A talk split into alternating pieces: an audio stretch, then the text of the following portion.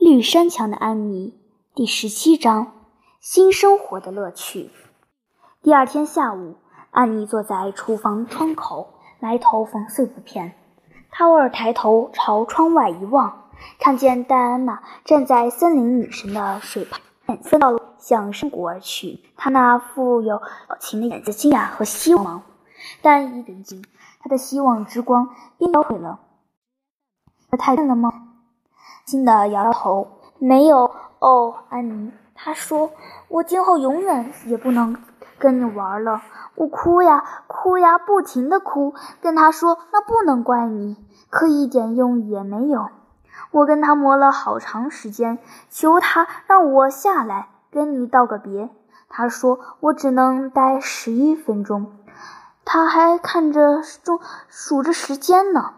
只待十分钟来道永别，这时间也太短了。泪流满面，说：“哦，戴安娜，不管你今后会遇到多么亲密的朋友，请十亿永远不要忘记我这位少年时候的朋友吗？”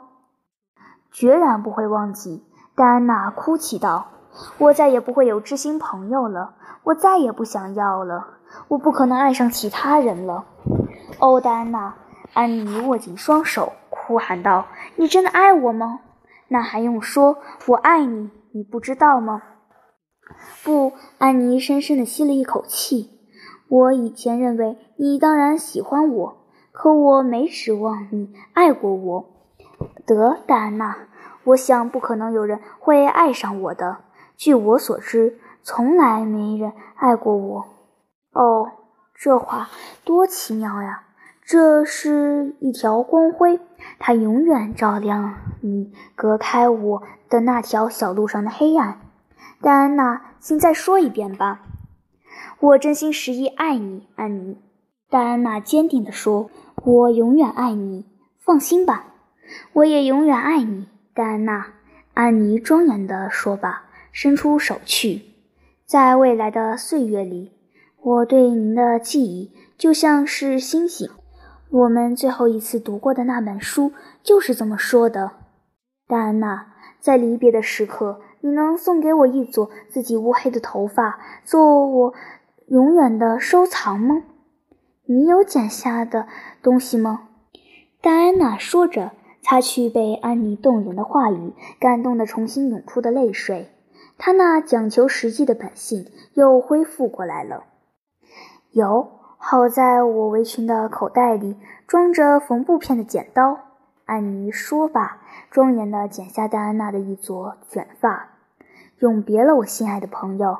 此后，尽管我们近在咫尺，相逢却如同陌路，但我的心永远忠诚于你。安妮站在那儿，目送着戴安娜远去的背影。每当戴安娜回头一望，安妮都很痛苦地向那离去的人挥挥手，然后回了家。这场富有浪漫色彩的离别，并没有让她得到片刻的安慰。全过去了，他对玛丽拉说：“我再也没有另一个朋友了。我落到了前所未有的悲惨的境地，因为现在我不再有卡蒂莫里斯，也没有维奥莱塔了。”就说我有，也和以前不同了。反正一旦有了真实存在的朋友，梦中的那些小姑娘就不令人满意了。戴安娜和我在小溪边的道别多感人啊！这神圣的场面将永远留在我的记忆里。我用了想得起来的最伤感的话语，还用了“您”和“您的”，这比用“你”“你的”浪漫多了。戴安娜送给我一撮自己的头发，我要把它缝到一只小布袋里，挂在脖子上，终生不离不弃。请你记住，要把我与葬在一起。我相信自己活不了多久了。也许巴黎太太看到我死后冰冷的躺在她面前时，会悔恨不已，让戴安娜来参加我的葬礼。只要听到你能说话。我就不担心你会悲痛的死去，安妮。玛丽拉这话丝毫没有表示出半点同情心来。第二个星期一，安妮从东山墙下来，手里挽着装书的篮子，嘴角露出一副坚定不移的神情。玛丽拉见了，感到吃惊。我要回学校去，她说。我的朋友已被人无情地从我身边夺走，我生活中留下的这一件事了。在学校里，我可以见到他，还能缅怀那些过去的岁月。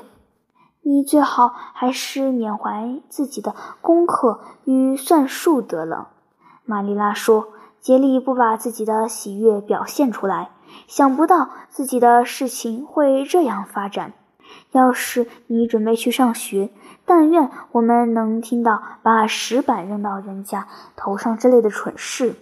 好好表现，听老师的话。我要争取做个模范生。安妮伤心地表示同意。我想以后的这类事不会有多大的兴趣了。菲利普斯先生说：“米尼安德鲁斯是位模范生，可他的生活中不见得有一丝想象力的火花。他这人反应迟钝，向来就活得不痛快似的。不过我看我这会儿心情忧郁极了。这种时候。”我来当模范生，就说不定容易多了。以后我绕大路走，免得独自一人走白桦小道，我可受不了。如果那样的话，我准会痛哭流涕的。安妮回到学校，受到大家热烈欢迎。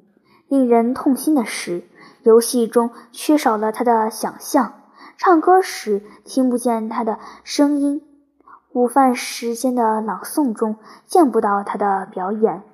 读圣经时，卢比吉利斯悄悄塞给他三只蓝色李子，埃拉梅麦克弗森送给他一大朵三色紫罗兰，这是从一本花卉图书封面上剪下来的。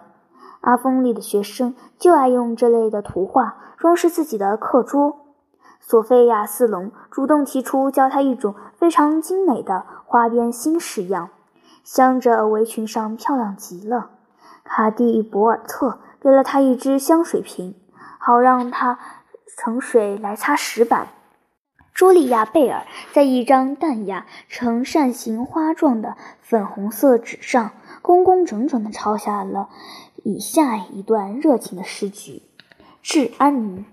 当暮色垂下帘幕，用星星把它叮嘱，请记住，你有一位朋友，尽管他现在在远方徘徊。收到人家赏识真是件美差事。那天晚上，安妮情不自禁地对玛丽拉说：“赏识她的不仅仅是女同学。”中午饭后，安妮回到座位，菲利普斯先生。让他与模范生米尼安德鲁斯坐在一起，发现桌子上有一只大草莓苹果，香气袭人。安妮拿起来正要咬时，猛地想起，在阿峰里唯一产草莓苹果的地方是老布莱斯的果园，坐落在闪光的湖的对岸。安妮赶紧放下苹果，好像手中拿的是块烧红的木炭。还夸张地用手绢擦了擦手。苹果一直放到第二天早晨，没人动过。后来被学校里打扫卫生兼生火的小蒂莫西·安德鲁斯毫不客气地当做外快收下拿走了。查理斯隆买了一支石笔，石笔上贴着黄色的纸条，花哨极了。普通的石笔只要一分钱，可他那只要两分。午饭后，查理斯隆把笔给了他，他倒是痛痛快快地收下了。收下石笔时，他显得很有风度，高高兴兴，并朝对方报之一笑。这情景乐得那小伙子昏昏然如上九重天，得意的不行。结果听写时错误百出，放学后被菲利普斯先生留在学校里，罚他重写一遍。正如诗歌所说的。没有布鲁图欢宴的凯撒的壮烈行列，只有罗马最优秀的儿子更想到了他。安妮竟没有得到现在与格蒂派伊坐在一起的戴安娜·巴里的任何礼物和致意，使得安妮那颗小小得意的心尝到了苦涩。我觉得戴安娜可能对我笑过一次了。那天晚上，她伤心地对玛丽拉说。但是第二天上午，安妮收到了人家传给她的一个小纸条和一个小纸包。小纸条折叠得非常仔细，非常精巧。亲爱的安妮，妈妈说，即使在学校里，我也不能和你玩，也不能和你说话。请不要怪我，也不要生我的气，因为我还想这样爱着你。我非常想把我的秘密全告诉你，跟你说，我一点也不喜欢格蒂派伊。我用红棉纸给你做了一枚新书签，现在这种书签很流行。学校里只有三个女生知道怎么做。当你看到它，请记住，你忠实的朋友戴安娜·巴里。安妮读了读纸条，吻了吻书签，迫不及待地给教室另一头发去了回信。我亲爱的戴安娜，我当然不会生你的气，因为你不能不听你妈妈的话。你我的心灵是可以交流的。我要永远保存好你漂亮的礼物。米妮·安德鲁斯是个非常好的小姑娘，不过她没有想象力。不过我已成了戴安娜的知心朋友，不会再是米妮的朋友了。请原谅我心中老有错别字，虽然我进步许多了，到死才与你分开的安妮或科迪利亚·雪莉。又急，今晚我要把你的信放在枕头下睡觉。安火科·雪莉。自打安妮去上学以来，玛丽拉一直悲观地担心安妮闹出什么更大的乱子来，可什么也没有发生。许多安妮从米尼·安德鲁斯身上偷学到了什么模范生的精神，至少他与菲利普斯先生相安无事。他一门心思埋头学习功课，绝不让吉尔伯特·布莱斯无论在哪门功课上超过自己。他们之间的这种竞争很快显露出来。吉尔伯特·布莱斯生性厚道，而安妮就不一样。他显然有一种。不足称道的怨恨心理，且很顽强。他爱的强烈深切，也恨的强烈。他可不会自降身份，承认在功课上与吉尔伯特一争高低，那就等于承认对方的存在了。而安妮始终无视他的存在，但竞争上确实在进行，荣誉在他俩之间来回转移。一时间，吉尔伯特在拼写课上占了先。一时间，安妮甩了甩红红的长辫子，把他压了下去。有一天上午，吉尔伯特的算术题全做对了，名字上了黑板的光荣榜。当晚，安妮熬了个通宵，猛攻十进位的小数。第二天上午，他就名列榜首。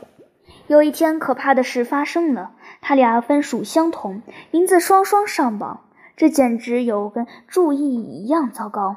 显而易见。安妮感到很是屈辱，而吉尔伯特显得得意洋洋。每月底的书面考试更是叫人提心吊胆。第一个月，吉尔伯特领先了三分；第二月，安妮以五分的优势打败了他。